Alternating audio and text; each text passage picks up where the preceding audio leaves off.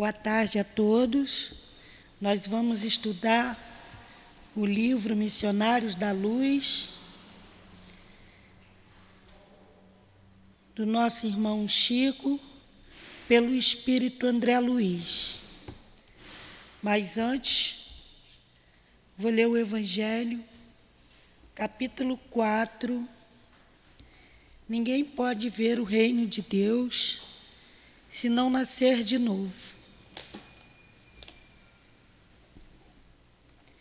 O item 14. Mas quando o homem morreu uma vez e seu corpo, separado do seu espírito, foi consumido, em que é que ele se transforma? Que ele se transforma. O homem estando morto uma vez, poderia reviver de novo nesta guerra em que me encontro todos os dias da minha vida. Espero que chegue a minha transformação. É tua irmã.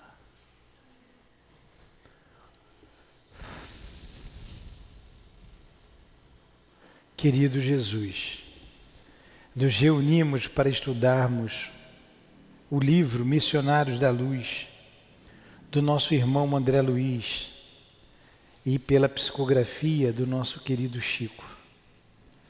Nos ajude, Senhor, envolvendo a todos nós, permitindo que esses espíritos também nos inspire para entendermos, compreendermos as lições que iremos estudar hoje, bem como o nosso altivo e a direção espiritual da nossa casa de amor.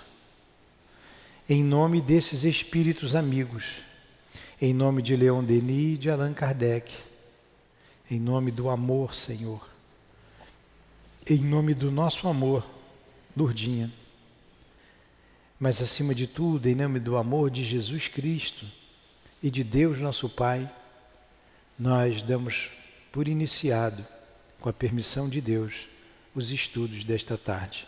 Que assim seja.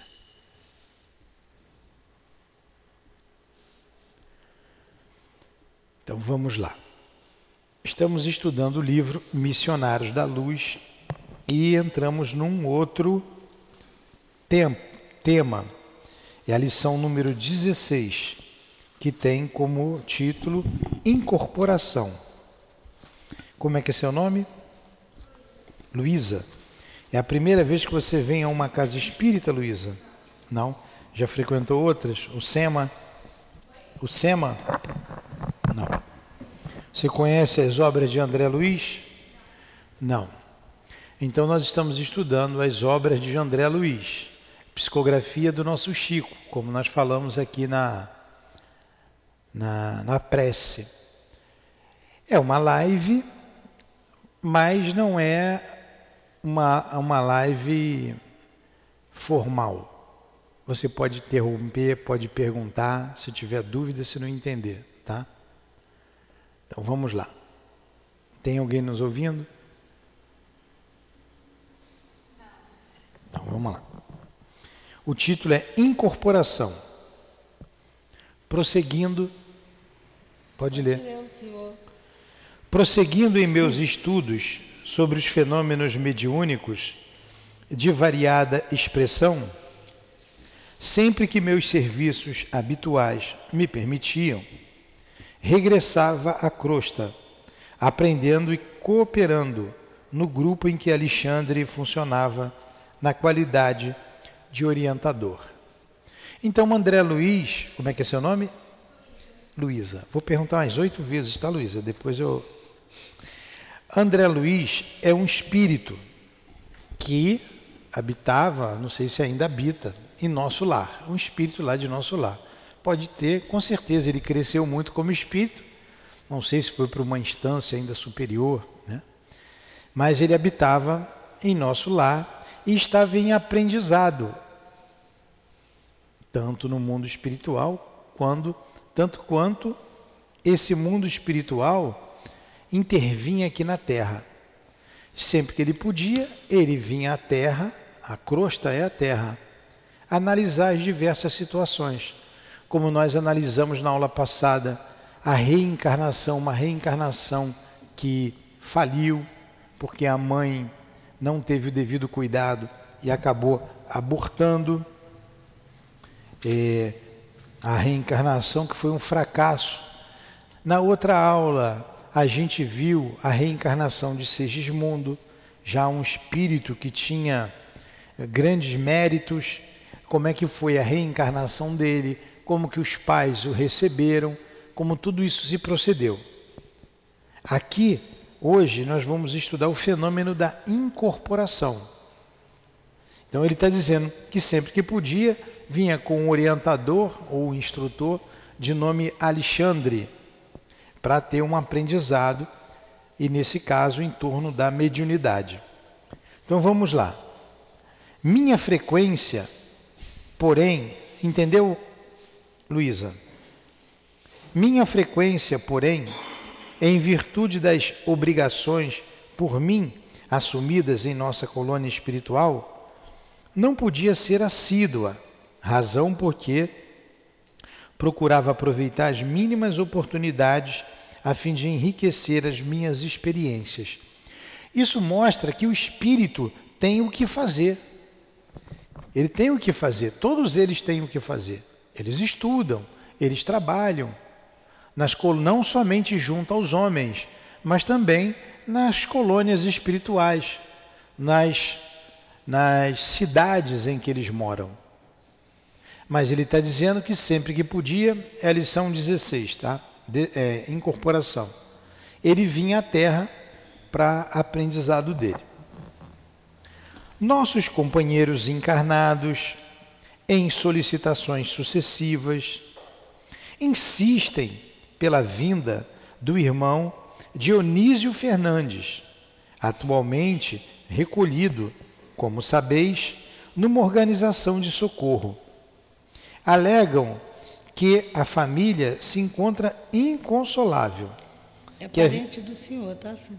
É meu parente? É, é. Fernandes, né? Uhum. Alegam que a família se encontra inconsolável, que haveria conveniência em visita dele e que seria interessante ouvir um antigo companheiro de lutas doutrinárias. Então, olha só, o nosso irmão chamado Dionísio Fernandes estava desencarnado, morreu. E a família, inconsolável, queria conversar com ele, queria que ele viesse da comunicação. Estão entendendo? Achou aí, Carlos? Sim. Vamos lá. Enquanto Alexandre ouvia em silêncio, o simpático colaborador prosseguiu, depois de ligeira pausa. Estimaríamos receber a devida autorização para trazê-lo. Poderia incorporar-se na organização mediúnica de nossa irmã Otávia e fazer-se ouvir, de algum modo, diante dos amigos e familiares. Então, esse é o pedido, está entendendo? O mentor pensou durante alguns momentos e redarguiu: Não tenho qualquer objeção pessoal em face da providência que você sugere, meu caro Euclides. Entretanto, embora se constitua o nosso grupo de cooperadores encarnados de excelentes amigos, não os vejo convenientemente preparados para o integral aproveitamento da experiência. Sobra em quase todos eles, na investigação e no raciocínio, o que lhes falta em sentimento e compreensão.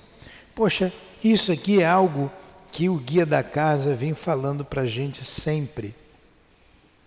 É, e nessa última mensagem que a gente recebeu aqui do altivo, é, rogando a simplicidade, a sabedoria e a simplicidade, a humildade, dizendo que o homem, o mundo, está cheio de homens intelectualizados, intelectualizados, muito raciocínio e pouco sentimento. E é exatamente o que está acontecendo aqui, Adilane. o guia da casa está dizendo: não tem nada contra, ele pode vir, porém eles não vão aproveitar a situação. Por quê? Porque o que sobra de raciocínio falta em sentimento. Vou ler novamente o pedacinho. Olha só, esse pedacinho aqui, ó. É, ó não, vou ler de novo esse parágrafo. Não tenho qualquer objeção pessoal em face da providência que você sugere, meu caro Euclides. Nada contra, ele pode vir da comunicação. Entretanto, embora se constitua o nosso grupo de cooperadores encarnados de excelentes amigos, então, um grupo de encarnados eram gente boa, os trabalhadores, estudiosos. Não os vejo convenientemente preparados para o integral aproveitamento da experiência. Sobra em quase todos eles na investigação e no raciocínio. Sobra, isso sobra. Sabem raciocinar, são inteligentes, sabem investigar, sabem discernir o verdadeiro do falso mas, ó, o que, o que sobra é isso, mas falta sentimento e compreensão. Sem amor no coração a gente não faz nada. Coloca uma pesquisa muito acima do entendimento. E como você sabe, as organizações mediúnicas não são filtros mecânicos. Você, o que, que ele está dizendo aqui? que a gente estuda. Você não liga e desliga na tomada médio, igual você liga um aparelho elétrico qualquer. Está calor, pss, liguei. O médio não é assim. Adilane, quero falar com o altivo agora aí, baixa o santo aí, que eu quero falar com ele. Não é assim. Você não liga e desliga na tomada. Tem todo um preparo para isso. Tem uma série de, de providências que o médium precisa tomar antes da comunicação. O recolhimento é uma delas, a humildade, a oração, o pensamento que deve ter sido trabalhado o dia inteiro, a vigilância. Então, e isso precede a comunicação, se você quer uma comunicação séria.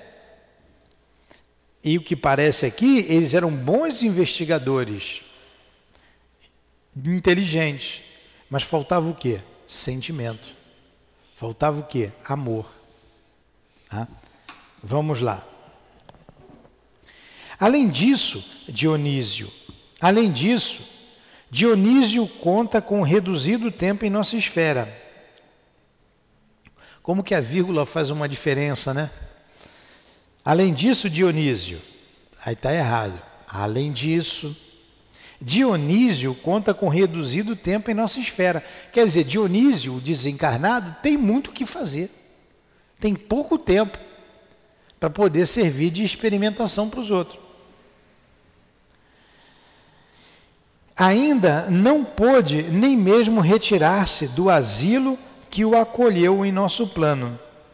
Adicionemos a esses fatores a intranquilidade da família, pouco observadora da fé viva, pouco observadora da fé viva, a diferença de vibrações da nova esfera a que o nosso amigo procura adaptar-se presentemente, a profunda emoção dele com essa reaproximação, talvez prematura, a insensibilidade natural do aparelhamento mediúnico e possivelmente concordaremos com a inoportunidade de semelhante medida. Olha quantos fatores contra Dilane ao espírito se manifestar. Primeiro, ele ainda estava se adaptando à nova moradia no mundo espiritual.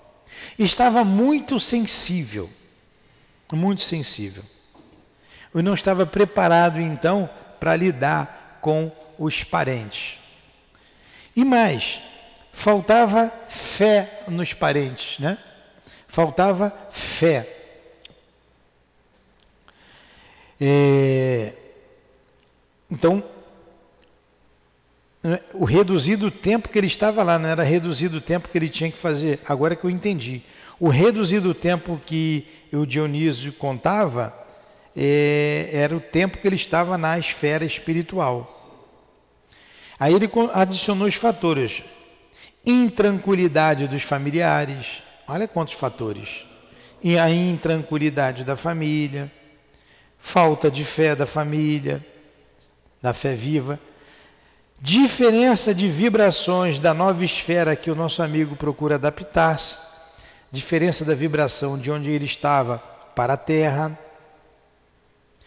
profunda emoção né, da parte dele, se é reaproximando-se com, com uma possível reaproximação dos parentes que ele achava prematuro.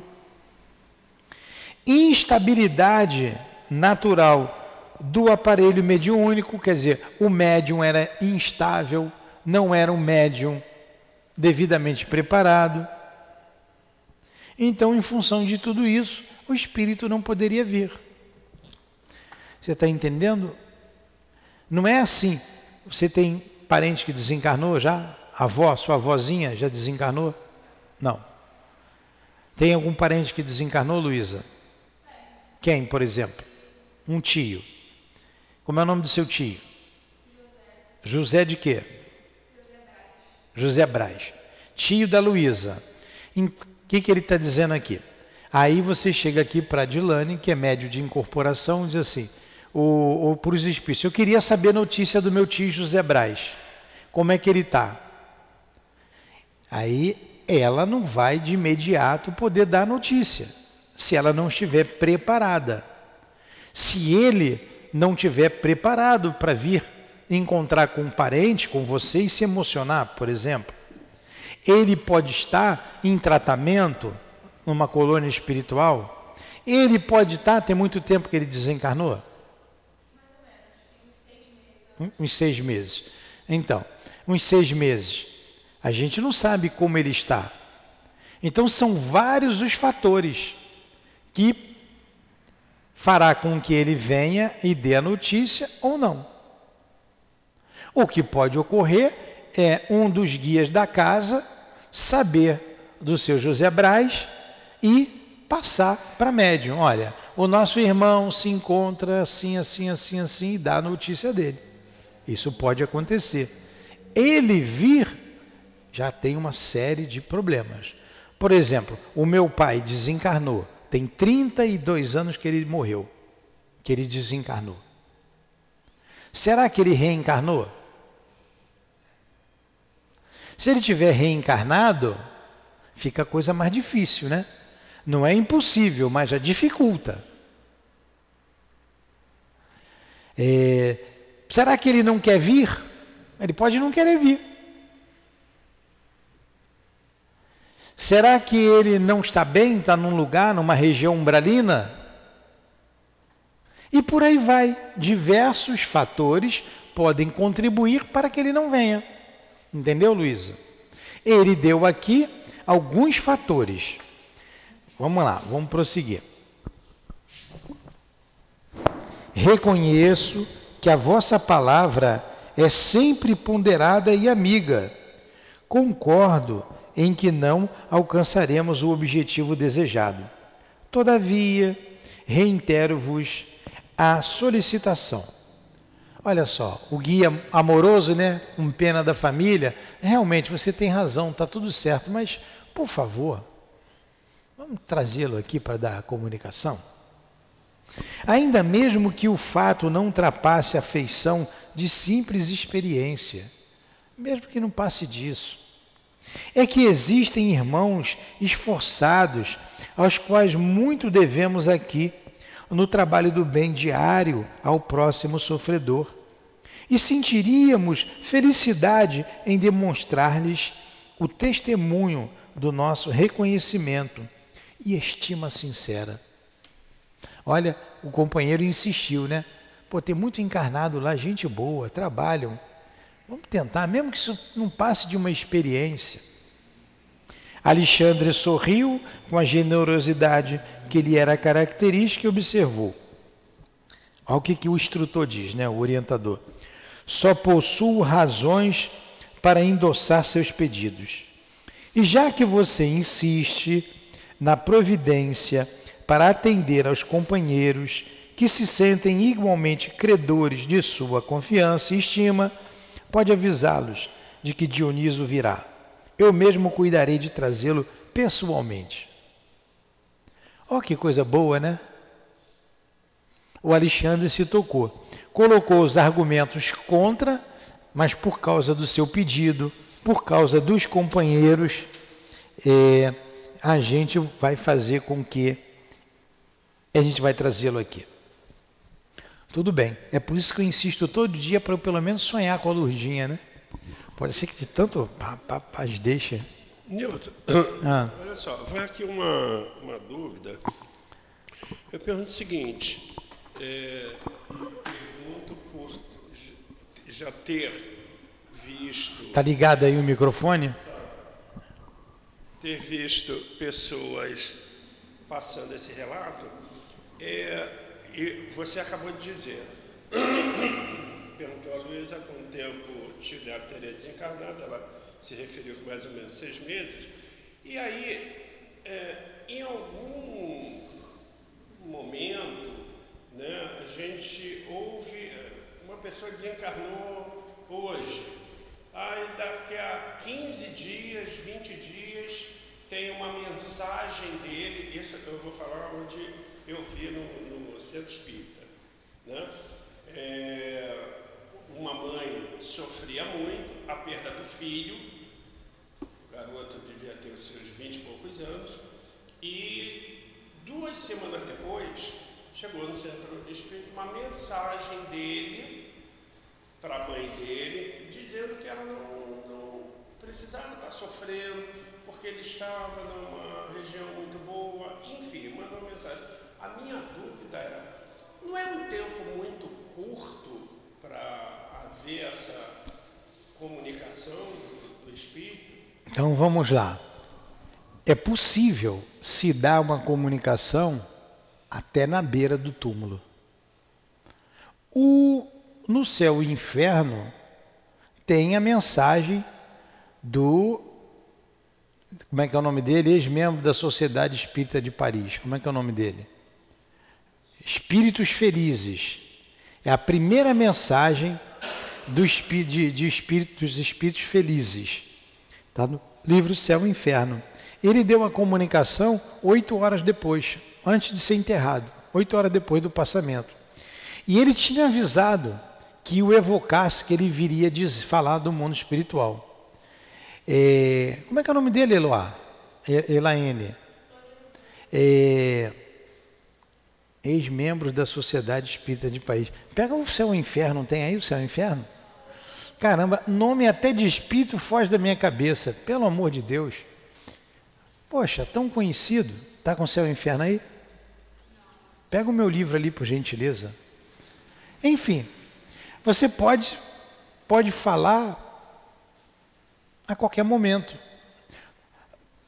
É um período curto? É mas é possível. Depende muito do espírito, do estado do espírito, como ele esteja. É, ali, no, no caso, a necessidade da mãe estava desesperada, o guia, então, por mérito dela, deu a mensagem. Eu não estou dizendo que essa mensagem tenha sido falsa, nem estou afirmando, dizendo que ela é verdadeira. Então, eu estou dizendo aqui os fatores que é, dá validade à mensagem, dá credibilidade à mensagem né? o estado dela, é, o mérito dela, o espírito estando bem, podendo se comunicar. Sanson, agora que ela trouxe o livro, veio a cabeça. Sanson, não precisava do livro. Sanson, ex-membro da Sociedade Espírita de Paris. Então ele era amigo de Kardec. Está aqui, ó. Espíritos felizes. Ah, espírito, espíritos felizes. É logo o primeiro aqui. Sanson. Obrigado os espíritos que me ajudaram, né? Que eles inspiram a gente. Então começa aqui, ó. A primeira mensagem dos espíritos no livro Céu e Inferno está aqui. Espíritos felizes, que Kardec classificou.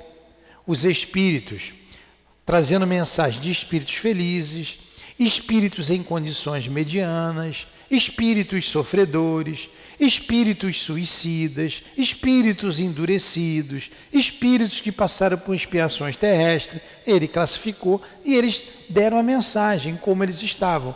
Então está aqui, ó. Capítulo 2, Espíritos Felizes. Senhor Sanson. Senhor Sanson, antigo membro da Sociedade Espírita de Paris, faleceu no dia 21 de abril de 1862 após um ano de cruéis sofrimentos. Prevendo seu fim, dirigiu ao presidente da sociedade uma carta com a seguinte passagem. Quem está em casa, nos perdoe que eu estou respondendo o nosso amigo aqui. Deixa eu ver que ela aqui que ele. Olha o que ele diz aqui. Em caso, ele faz a carta para os amigos da Sociedade Espírita de Paris, o primeiro centro espírita fundado no mundo. 1 de abril de 1858. 1 de abril, dia da mentira, né? A Sociedade Espírita de Paris. Olha o que ele escreve. Em caso de surpresa pela separação entre minha alma e meu corpo, tenho a honra de vos recordar uma súplica que já vos fiz há cerca de um ano. Trata-se de evocar de meu espírito o mais rapidamente possível e o número de vezes que julgardes conveniente, a fim de que, membro bastante inútil da, da nossa sociedade durante minha presença na terra, eu possa, de além-túmulo, servir-lhe para alguma coisa, dando-lhe os meios de estudar, fase por fase, em suas evocações, as diversas particularidades que acompanham o que o comum dos homens chama de morte mas que para nós, os espíritas, é apenas uma transformação, segundo os impenetráveis desígnios de Deus, mas sempre útil ao objetivo que ele se propõe. Então, ele pediu para ser evocado o quanto antes. Eu não vou ler tudo que a mensagem é cumprida. Aí está aqui, ó. além dessa autorização. Então ele morreu quando? Só um instantinho dia 21 de abril de 1862. Evocação, Câmara Mortuária, 23 de abril de 1862.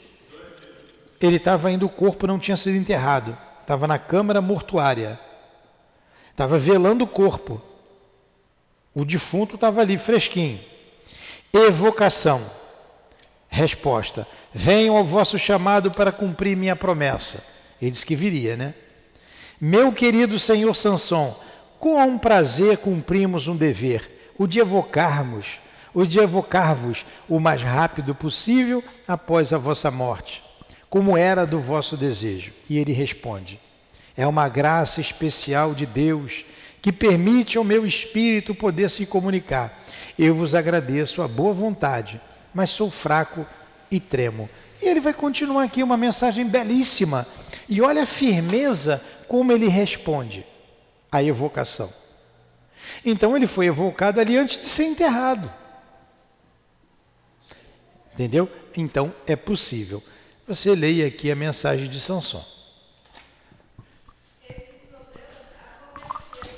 A gente teve um, um amigo, ele morreu assassinado. De noite, umas nove, dez, nove, dez horas por aí.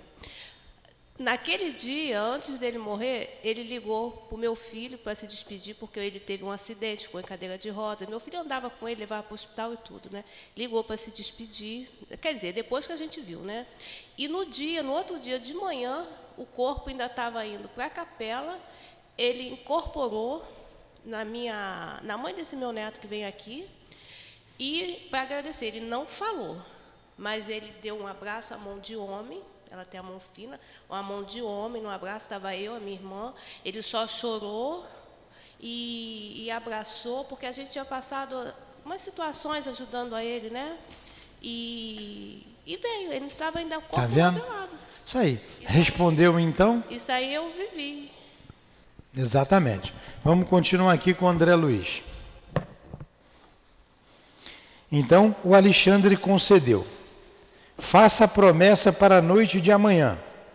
É sempre mais fácil dar com alegria que receber com acerto. Então, o Alexandre autorizou, no dia seguinte, trazer o irmão Dionísio para a comunicação. Afastamos-nos, porque o interrogasse quanto ao processo fenomênico da incorporação, o benigno instrutor esclareceu de boa vontade. Mediunicamente falando, as medidas são as mesmas adotadas nos casos de psicografia comum, acrescentando-se, porém, que necessitaremos proteger com especial carinho o centro da linguagem, na zona motora, fazendo refletir nosso auxílio magnético sobre todos os músculos da fala, localizados ao longo da boca, da garganta, laringe, tórax e abdômen. Olha, o espírito está dizendo: vamos então trabalhar. Tem um mosquito aqui que está doendo. Meu Deus, já. E ele já conseguiu me picar em vários lugares. É, mandou preparar o médium. Mandou preparar o médium magneticamente para a comunicação.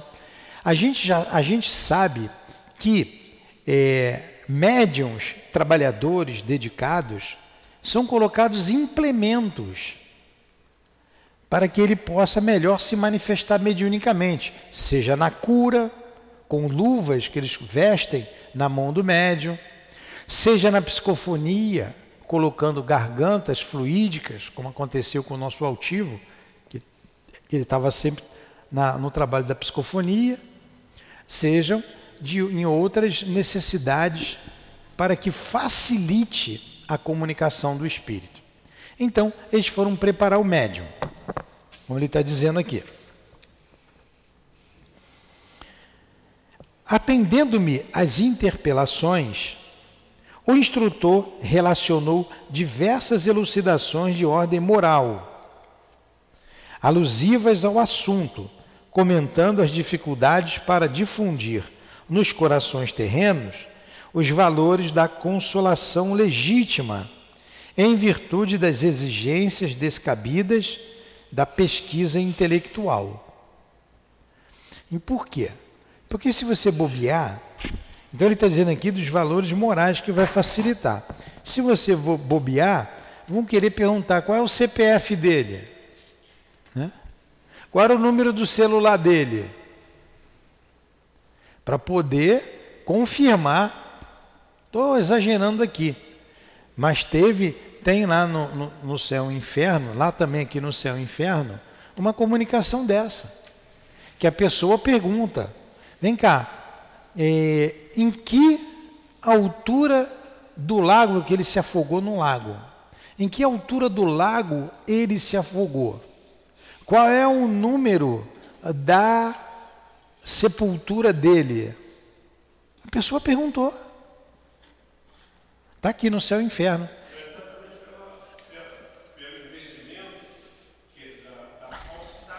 É. Não, não. São pessoas que é, é, não sentem. E nessa mensagem que está aqui no céu e inferno, eu não me recordo qual é, senão eu leria para vocês, eu, senão vou ter que ficar procurando aqui. É, o médium diz assim: a pessoa que pediu notícia diz assim: a mensagem não me deixa a menor dúvida que é o fulano de tal. Eram dois espíritos que ela pediu a mensagem. Não me deixa a menor dúvida. Certeza absoluta de que, papapá, as palavras, a maneira que se falava, etc, etc, etc. Comprovou. Mas eu queria que se possível, porque os outros familiares não, não compreendem. Ó, embora ela tivesse. Boa noite, seja bem-vindo. Embora a pessoa que pediu a mensagem tivesse toda a certeza que aquela mensagem era do fulano, mas os familiares, o restante dos familiares dela, não o reconheciam e pediam algumas provas, como por exemplo, em que altura do lago seu corpo foi encontrado? Qual o número da sepultura em que ele foi enterrado? Em que cemitério e qual o número da sepultura? É isso que está lá. Quer dizer, o espírito, ele não vai querer ficar ali prestando esse tipo de, é, de informação. Já acreditou, já disse que tinha que dizer, se quiser acreditar, acredita, se não quiser, não acredita. Pô. Né? E ele não respondeu os detalhes. Né? Deu uma resposta lá muito interessante. Mas se responde a esses detalhes, ele busca outros. A descrença é um problema muito sério, ou a investigação. No livro de Leon Denis, Devassando o Invisível, desculpa, Devassando o Invisível é da nossa querida irmã Ivone. No Invisível, ele cita uma, uma, um, um, pesquisador chamado Hudson. Ele também fala dele lá no livro O Problema do Ser. O Hudson era um investigador, ele procurava fraude. Ele dizia que todo médium fraudava. E ele foi investigar a Eusápia Paladino. Ele ficou 12 anos, 12 anos, fazendo as mais é, barbaridades com a médium para constatar o fenômeno. Ele, não, eu vou buscar fraude, eu vou encontrar fraude. Você sabe que é ficar um, alguém 12 anos no teu pé, tendo dúvidas, não acreditando em você? Você vê que a médium veio para isso mesmo. Até que um dia lá, ele quer saber da mãe dele, ela se invoca, tá bem, você quer saber da sua mãe? Eu sou capaz de trazê-la aqui e você conversar com ela. De fato, o espírito vem, se materializa e conversa com ele. E no final ele diz assim: é, eu não, não me resta a menor dúvida com relação à mediunidade de Eusápia. Ele conclui. Ficou 12 anos. Tem um detalhe que é uma revelação, né, que eu vou fazer. O nosso amigo altivo, o nosso irmão altivo, a gente estava estudando sobre isso e ele falou que encontrou o Hudson, esse pesquisador reencarnado. Acho que trabalhava com ele lá. E ele o reconheceu. Altivo era um médium, um bruxo danado, né? ele reconheceu lá o, o tal do Hudson. Ele falou assim: olha, é o mesmo descrente de sempre, cheio de dúvida. E eu dei para ele o livro O Céu e o Inferno, para ele ler.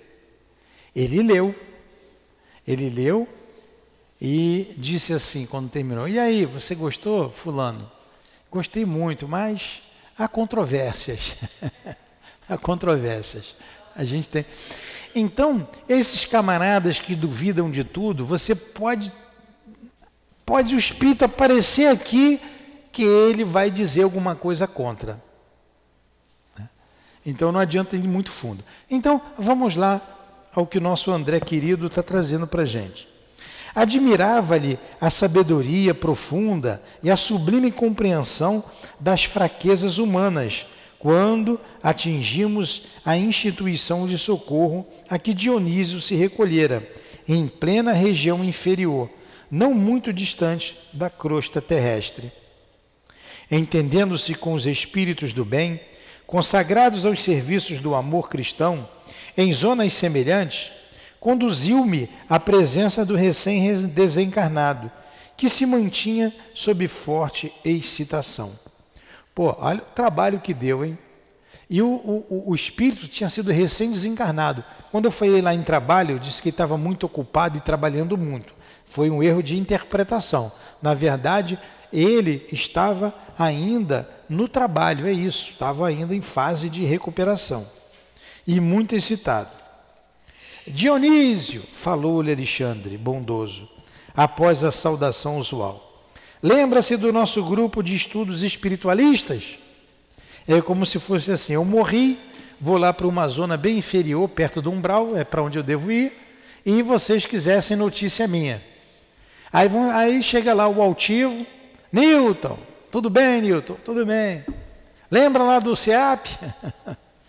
Vamos lá dar uma notícia, o povo quer saber de você. É isso aqui que ele está fazendo.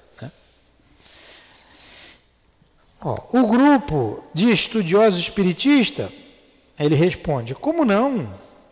E que saudade! E com que saudade! suspirou o interlocutor.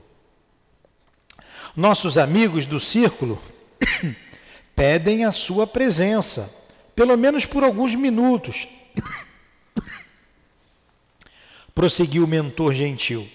E deliberei conduzi-lo até lá, para que você fale, não somente a eles, mas também aos familiares. Pô, que coisa boa, né? Coisa boa para os familiares. Que ventura! exclamou Dionísio, quase chorando de contentamento, né? Que bom, que alegria! Poxa, eu vou lá sim. Ouça, porém, meu amigo, tornou Alexandre sereno e enérgico, é indispensável que você medite sobre o acontecimento.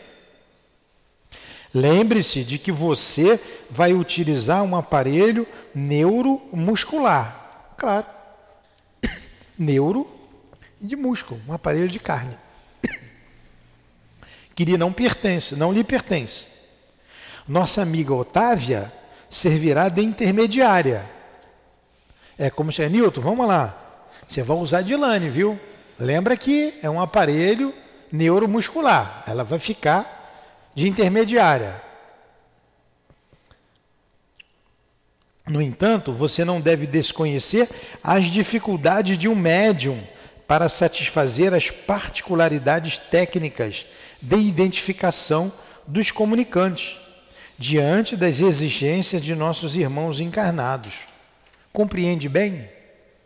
Ó, é um aparelho de carne e osso lá, tá? Ela tem a dificuldade dela. Vai ser difícil, né? Você atender tudo do jeito que você quer, do jeito que os irmãos encarnados querem. Está compreendendo? Aí ele responde: Sim, replicou Dioniso, algo desapontado. Estou agora no mundo da verdade não devo faltar a ela. Recordo-me de que muitas vezes recebi as comunicações do plano invisível através de Otávia, com muitas prevenções, e não raro vacilei, acreditando-a vítima de inúmeras mistificações. Olha só o que ele está dizendo. Eu sei o que é isso. Quando eu estava lá, eu duvidava dela. Duvidei dela muitas vezes. Ah, sim, que o senhor vai falar quando chegar lá, né? Não, eu não duvido, não. É, é, podia ser assim, né? Ó, Vadilane tem dificuldade. Pô, pior que sim, eu realmente duvidei muito dela. Muitas vezes eu duvidei. Achei que ela estava mistificando. É isso que está acontecendo. Está bem clara aqui a história? O senhor está entendendo? O espírito vem se comunicar através do médium. Só que ele tá, o, o instrutor está preparando o espírito. Ó. É a Otávia e ela está no corpo. Você vai ter dificuldade, se prepara para isso. É isso que ele está dizendo. Aí vamos lá. Antes que Dionísio, Alexandre, peraí, deixa eu achar aqui. Compreende bem? É, compreende bem? Sim, replicou Dionísio, algo desapontado. Estou agora no mundo da verdade e não devo faltar a ela. Recordo-me de que muitas vezes recebi as comunicações do plano invisível através de Otávia, com muitas prevenções, e não raro vacilei, acreditando-a vítima de inúmeras mistificações. Agora ele vai pagar o pato, né? Alexandre, muito calmo, observou: Pois bem, agora chegou a sua vez de experimentar. E se antigamente era tão fácil para você duvidar dos outros, desculpe a fraqueza dos nossos irmãos encarnados, caso agora duvidem do seu esforço. É possível que não alcancemos o objetivo. Entretanto, nossos colaboradores insistem pela sua visita e não devemos impedir a experiência. Ó. Você prepara. Você, é, você conhece o nosso povo lá. Eles vão duvidar de você. Né? Não era assim que você fazia também? Por quê? Como ele colocou lá atrás, sabe muito, né? pensa muito, age muito com o cérebro e pouco com o coração, com o sentimento. Está entendendo? Então vamos lá. Pena que já está acabando o nosso tempo. Antes que Dionísio se interessasse em novas considerações, o interlocutor rematou. Concentre-se com atenção sobre o assunto. Peça a luz divina em suas orações e espere-me. Conduz, Conduzi-lo-ei em nossa companhia, deixando-o na residência da médium, com algumas horas de antecedência, para que você encontre facilidades no serviço da harmonização.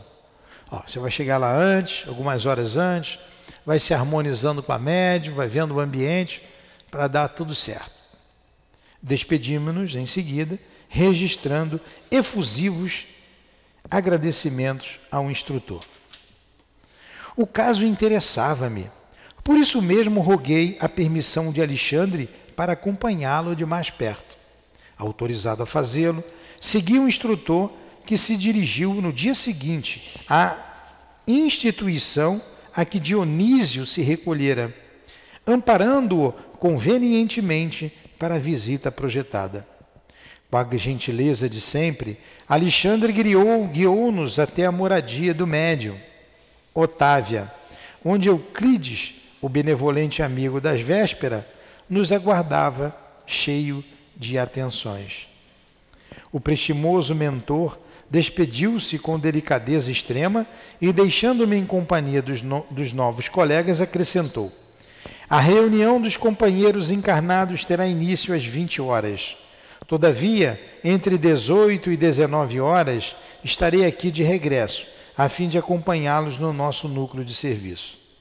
E, fixando-me, concluiu bondosamente: Aproveite a aproximação de Euclides, meu caro André. Um bom trabalhador tem sempre proveitosas lições a ensinar. Euclides é o outro guia, né? Aí falou, André Luiz, aproveita a companhia dele, tem muita coisa para aprender com ele. Euclides, sorrindo, agradeceu comovido e conduziu-nos ao interior doméstico, enquanto Alexandre se afastava noutra direção. Detivemos-nos em humilde aposento. Nesta parte da casa, explicou-nos o guia acolhedor. A nossa irmã Otávia costuma fazer meditações e preces. A atmosfera reinante aqui é, por isso, confortadora, leve e balsâmica. Estejam à vontade. Em vista de ser hoje um dos dias consagrados ao serviço mediúnico, terminará ela os trabalhos da refeição da tarde mais cedo, a fim de orar e preparar-se. Consultei o mostruário do grande relógio de parede, não longe de nós, que marcava precisamente 17 horas, e manifestei o desejo de ver a nossa irmã, que atuaria naquela noite como intermediária entre os dois planos. Você está entendendo, Luísa? Tá, teu olhar está distante? Está entendendo mesmo? Você está entendendo? O senhor está entendendo? Vocês estão entendendo? Tá.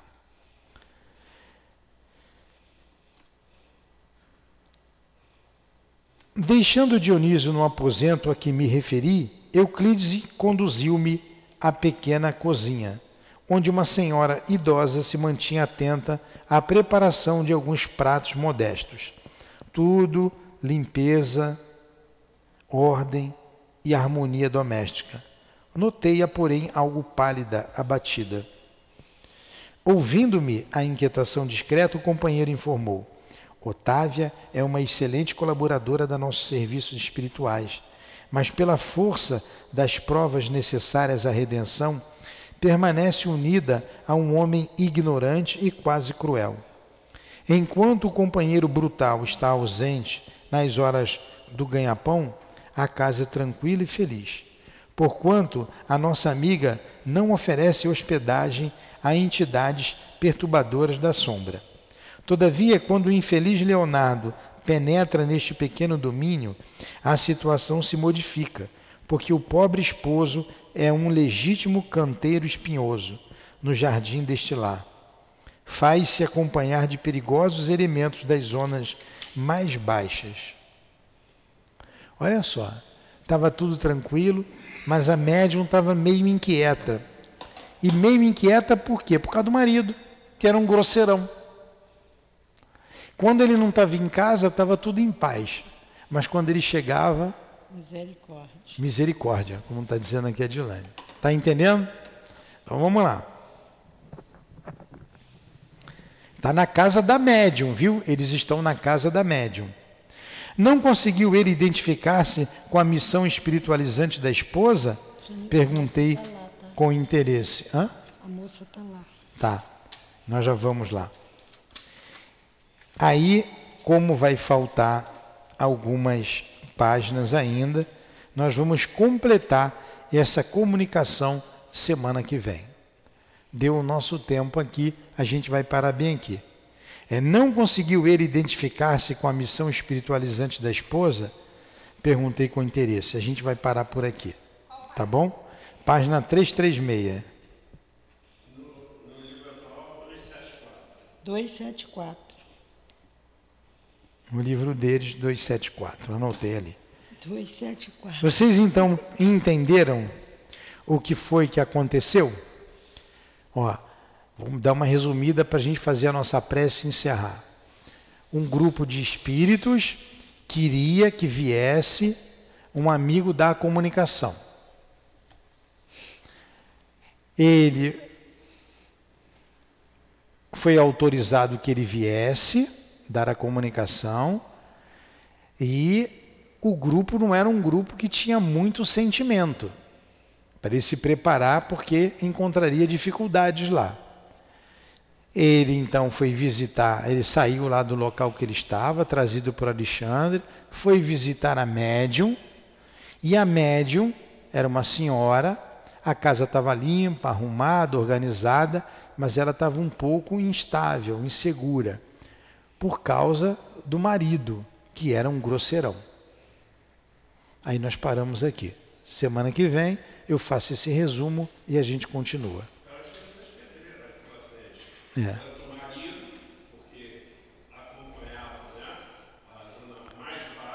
É. Exatamente. Então vamos fazer a nossa prece encerrando esse momento. Alguma coisa, Dilane? Não, só isso mesmo. Então agradecemos a Jesus, agradecemos a Deus acima de tudo por esses momentos de enlevo, de estudos sobre a vida espiritual, sobre a experiência mediúnica, sobre essa relação do homem terreno com a espiritualidade.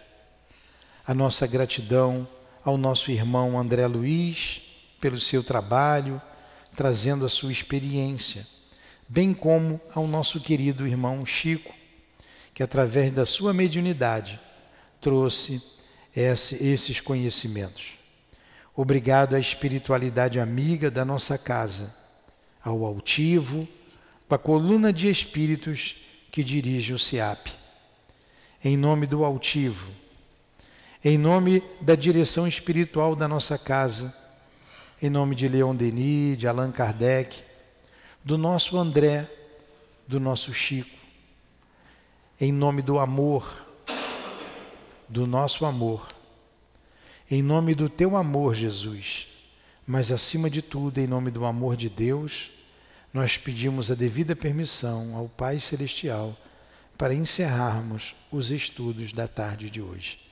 Que assim seja, graças a Deus.